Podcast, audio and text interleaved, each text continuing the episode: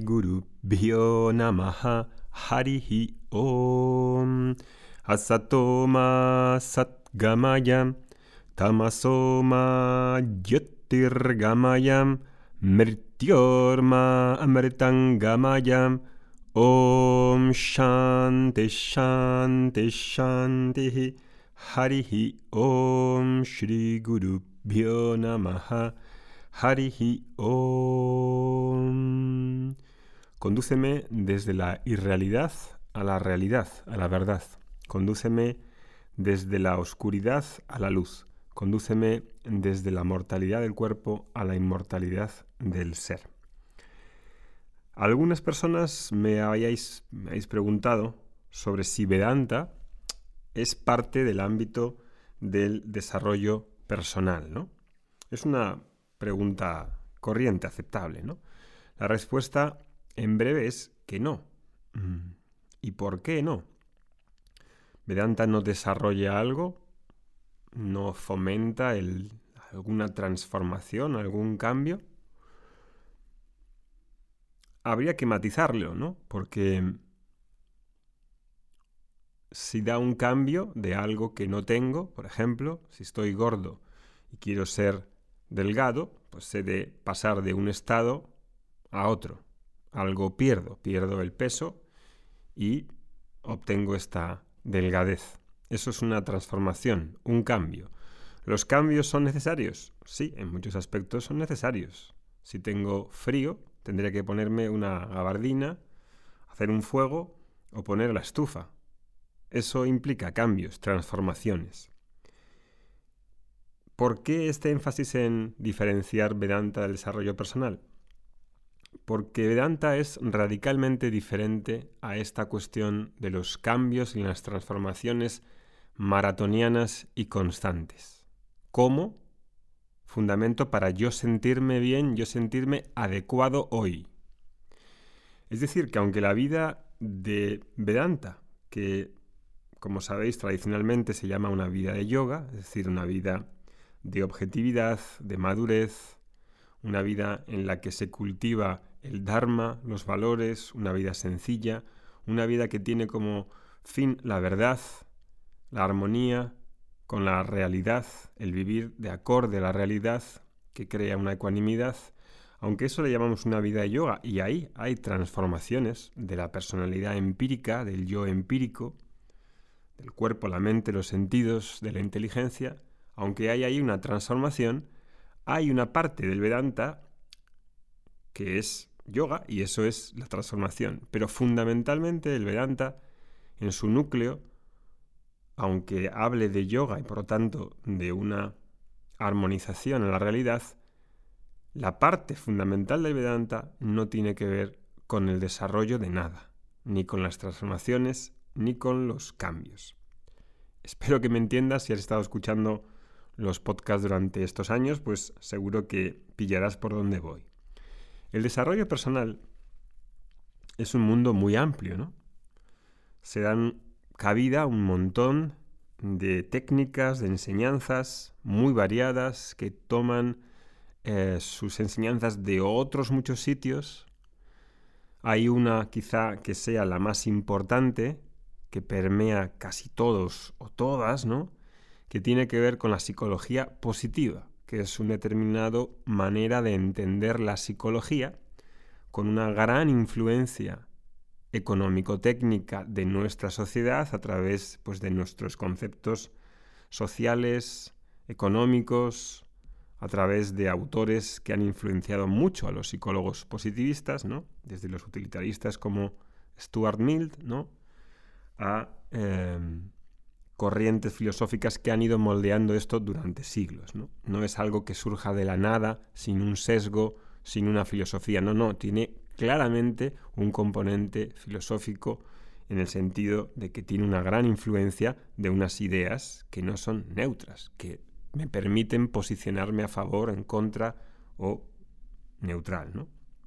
Entonces, estas enseñanzas hoy, digamos, cuando voy a una librería, me las encuentro todas ellas mm, colocadas en una estantería que se llama desarrollo personal, una cosa que hay tal variedad de temas que es apabullante, ¿no? Y que creo que no debería ser así, porque podemos encontrar libros sobre marketing personal al lado de yoga.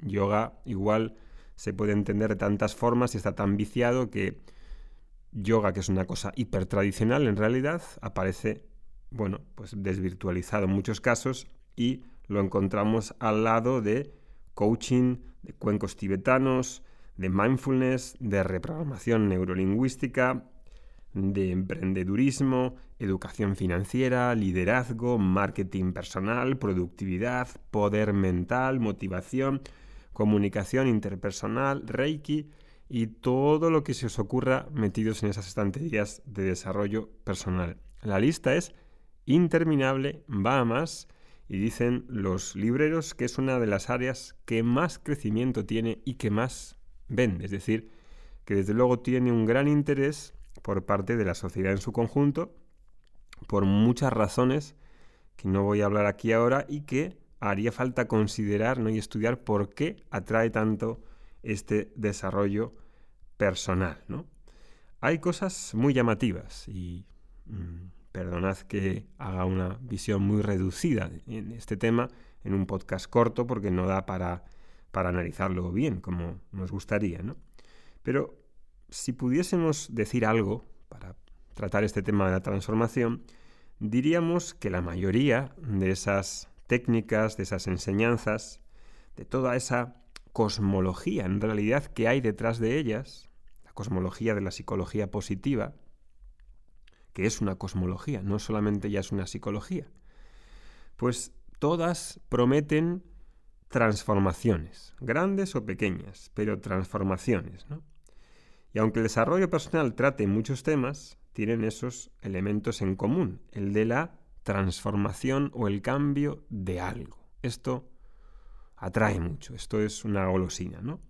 Si el tema de desarrollo personal es la educación financiera, pues tenéis libros como, eh, como estos que hablan de hacerse millonario en tres fines de semana. La promesa de la transformación es hacerse millonario o conseguir libertad financiera. Si el tema va de productividad, la transformación ahí pues puede ser de hacerse una persona altamente productiva. Es todo un tema, ¿no? La em, productividad y la alta productividad, el alto rendimiento, lo llaman, ¿no? Si el, si el, tema del desarrollo personal es el emprendedurismo, un tema que ha crecido muchísimo en los últimos años, pues ahí se habla de todo menos de empresa. Tiene que ver más con una psicologización y una espiritualización de esta tarea de emprendedurismo, ¿no? en la que recobro una, una, supuesta libertad que gano. Ya no es, no se habla de emprendedurismo a nivel mm, solo económico, de técnicas o de entender la economía, sino se hablan de libertad, de una, de una supuesta libertad, ¿no? Para pasar de asalariado a el autónomo o emprendedor. Si el tema de desarrollo personal es el poder mental y la motivación, la, transformación puede ir desde ser altamente resiliente, por cierto, todo esto de resiliente, productivo, altamente competitivo, a mí me suena mucho a un lenguaje del mercado, ¿no? Resiliente, marca personal, marketing personal, networking, tiene, desde luego, una manera de expresarse que poco o nada tiene que ver con las tradiciones sapienciales. ¿no? Tengo que ser resiliente porque el mercado es cambiante, porque me pueden despedir de la noche a la mañana, porque los recortes de los trabajos son inminentes, porque, porque, porque es más difícil competir y tengo que cambiar y parece que esa resiliencia se traslada del mercado al, a la persona emprendedora que, claro, tiene que pasar a resolverse todos esos problemas que están expresados en una forma de entender la sociedad, la sociedad de mercado. El mercado va a solucionar todo. La mano invisible de Adam Smith va a solucionar todo. Ya. Bueno, pues hasta ser la versión súper optimista de ti mismo, que siempre sonríe y evita las emociones tóxicas que son malísimas y no se pueden tener, no se puede estar triste, no se puede estar cabreado, no se puede tener emociones negativas, son el pecado. Bueno, pues todo eso son, digamos, transformaciones. Oye, nada malo en las transformaciones. Eh, si precisamente lo comentaba al principio, cuando hay algo que objetivamente puedo arreglar o conseguir y necesitas transformar, y hago un curso de lo que sea, de, de desarrollo personal, y me da unas capacidades, un conocimiento, unas habilidades para transformar algo, pues bienvenido sea. Mm, ningún problema, es perfectamente razonable. Ahora, el problema surge cuando crees que esa ideología de la transformación constante, de la mejora, de la productividad, de la resiliencia, del superoptimismo, de no tener emociones negativas, todo eso en realidad implica que hay un, ideal de ser un sujeto que claramente está pasado por una trituradora ideológica, porque ese ideal de sujeto supone unas cualidades que he de elegir entre otras. Podría haber elegido otras propiedades para ese sujeto, en vez de buscar la productividad, la marca personal, la, resiliencia, la, versión mejor de mí mismo, la productividad, todo eso podría haber elegido otras, ¿no? Hay otras. El problema es que no hay contraste, parece que con otras. Si yo tomo el ideal de Aristóteles es muy diferente que este ideal que se parece como pues el ideal de una sociedad de mercado. Podría haber elegido otras. Puedo elegir la verdad, la belleza, el bien, la libertad, la justicia. No, pues elijo las otras. Estas eligen las otras. Entonces, las transformaciones relacionadas con la persona de esa manera son golosas porque te convierten en algo que no eres, o en algo que no tienes, en algo que te gustaría llegar a ser, o en algo que te gustaría tener, o de cambiar a las personas que te rodean o al mundo que te rodea. Sin embargo, a pesar de que uno consiga ciertos cambios y transformaciones, ganas más dinero, te compras esto, tienes acceso a estos recursos, aunque seas más productivo, aunque consigas un aumento del el salario. Eso es todo. Ya estás súper feliz, súper en paz, súper pleno. Obviamente no, porque el sentido de plenitud es algo más profundo que conseguir X transformaciones. Y tiene que ver con la identidad de la persona, cómo construye su yo ideal, en base a unos valores, creencias que no son ideales y que suministra estas visiones que se, se colocan como cosmovisiones. Ya no son solamente aprender a ser emprendedor. No, es que me dicen cómo debería ser, cuáles son los bienes fundamentales. Y claro, eso a mí me parece que es intolerable y hace falta decirlo y hace falta educar sobre eso. Vedanta precisamente no tiene nada que ver con las transformaciones y con el cambio, como el cambio como promesa de que me vaya a ver perfectamente feliz, perfectamente en paz, perfectamente estable. Vedanta precisamente habla sobre algo en sentido opuesto. No promete nada de eso. No anhela ni cambios ni transformaciones. Algunos textos de Vedanta que vemos en los cursos empiezan tratando ese problema crónico y resuelto que es el alimento de querer tantos cambios, tantas transformaciones y ser algo diferente de lo que soy hoy. Alimenta eso más, crea más irritación. Ese problema, problema crónico de insatisfacción hace falta mirarlo. ¿De dónde viene ese problema crónico de insatisfacción que alimenta esta maratón de logros, cambios y transformaciones para ser la persona que me gustaría ser en el futuro. ¿Y qué pasa con la de ahora, con la de hoy? ¿Qué pasa con mis debilidades? ¿Qué pasa con mi vulnerabilidad? ¿Qué pasa con mis emociones actuales? Todas las emociones que pueda haber, con mis contradicciones, con los diferentes yoes que hablan como vocecitas en mi interior.